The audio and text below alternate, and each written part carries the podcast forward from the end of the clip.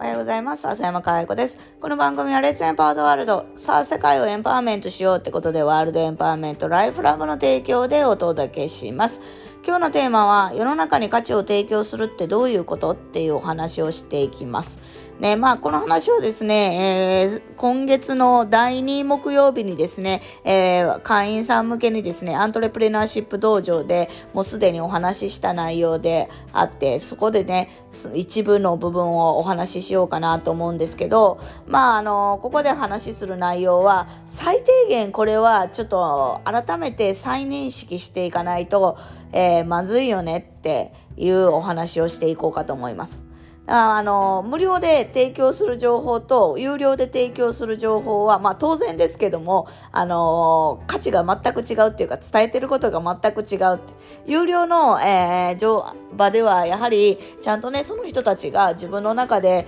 答えを導き出して、自分の中で世の中を価値を提供していくためには、これがやっていかないとダメだよねって行動ができるような、えー、情報をね、あの、情報っていうか場を提供しているわけですから、ここで、まあ、なかなかそれをするっていうことはできませんので、まあ、最低限これを知っておく必要があるよねっていうお話をしようと思うんですけど、世の中に価値を提供しようと思った時に、価値って何だろうって考える必要があるってことです。世の中にみんな自分の価値を提供したい、価値を提供したいって言うんだけど、その価値って何なのって考える必要があります。で、価値を考えるってなると、いや、自分には価値なんてないしって思ってるかもしれないし、あそういう方もいらっしゃるってことです、えー、思う方もいらっしゃるだろうし、改めて価値って言われてると、自分の価値って何だろうっていう考え方に行き着くと思うんだけど、それ自体がちょっと視点がずれてるというか、えー、もしそう思ってるのであれば、ちょっとあの、ね、えー、そこの捉え方を変えないとダメだよねって思うわけなんですね。で、どういうことかっていうと、えー、価値は自分の中にあるわけじゃないって。価値があるないは自分で決めれることじゃないんだっていうことです。自分がどれだけ価値があると思ったとしても、その価値が、えー、高い、あのー、すごいいいものなのか悪いものかっていう評価は、受け取る側の器によって変わるっていうことです。何を言いたいかっていうと、価値は常に相対的であるっていうことなんですよね。これを、えー、分かってないと自分がいいと思うものを相手に押し付けてしまう。自分がいいと思うからこそ、えー、すごいこの商品いいよとかって言ってアピールしちゃって、相手側の、えー、なんて言うんでしょうね、えー、受け取る側の、えー、感情であったりとか、受け取る側の状態であったりとか、えー、そういうのは全て無視してしまう。だから売れるものも売れなくなるし、繋がれる相手とも繋がれなくなる。あ特にこれは世の中に価値を提供するってどういうことって話をしていますけども、やっぱり、うん、スピーチであろうが、えー、誰かとね、話をするときであろうが、えー、なんだろうね、商品を売るときであろうが、えー、な、すべてにおいて言えることなんですけど、この、えー、価値の基準っていうのを自分に持ってるのか、それとも自分も、えー、自分も相手も含めて、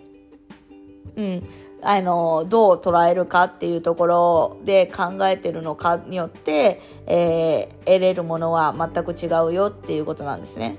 だから、あの、今、すごい、あの、無料で何でも得れる時代ですけど、それで無料で得たからって言って、何かこれが、あの、人生が変わるかっていうと、そうじゃないですよね。で、どういうことかっていうと、未だに無料の情報には価値があるって思ってる人に対してとっては、無料の情報は価値があるのかもしれないですけど、えー、もうね、あのす、でにうまくいっている人たちっていうのは、無料の情報には価値ないよねって思ってる。本当に価値ある情報は我々もそうですけど、そのうまくいってる人たちも有料の場所でしかえー、自分のことをしっかりとあの分かってる、自分の価値を分かってくれる、受け取れる相手にしかそれは伝えてないよねっていうことなんですよね。だからここにあの価値のギャップというかそういうのがあるっていうのを知っておかないと今無料の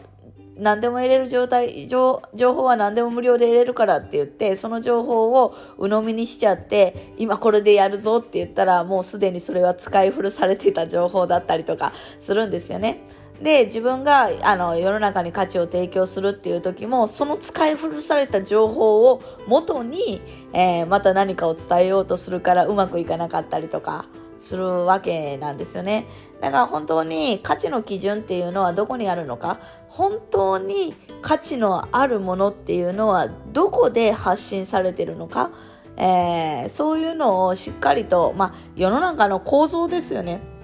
それを分かった上で、えー、誰とつながるかであったりとか、どこに自分の価値を提供すれば、それは価値を、えー、高いと受け、あの、必要だって、あの、いいねって受け取ってくれるのかっていうのは、本当に世の中の構造を見てですね、判断していかないと、えー、これから先、え本当に世の中に価値が提供できない人が、え溢れ返ってしまうだろうなと思うので、あえてこの話をしました。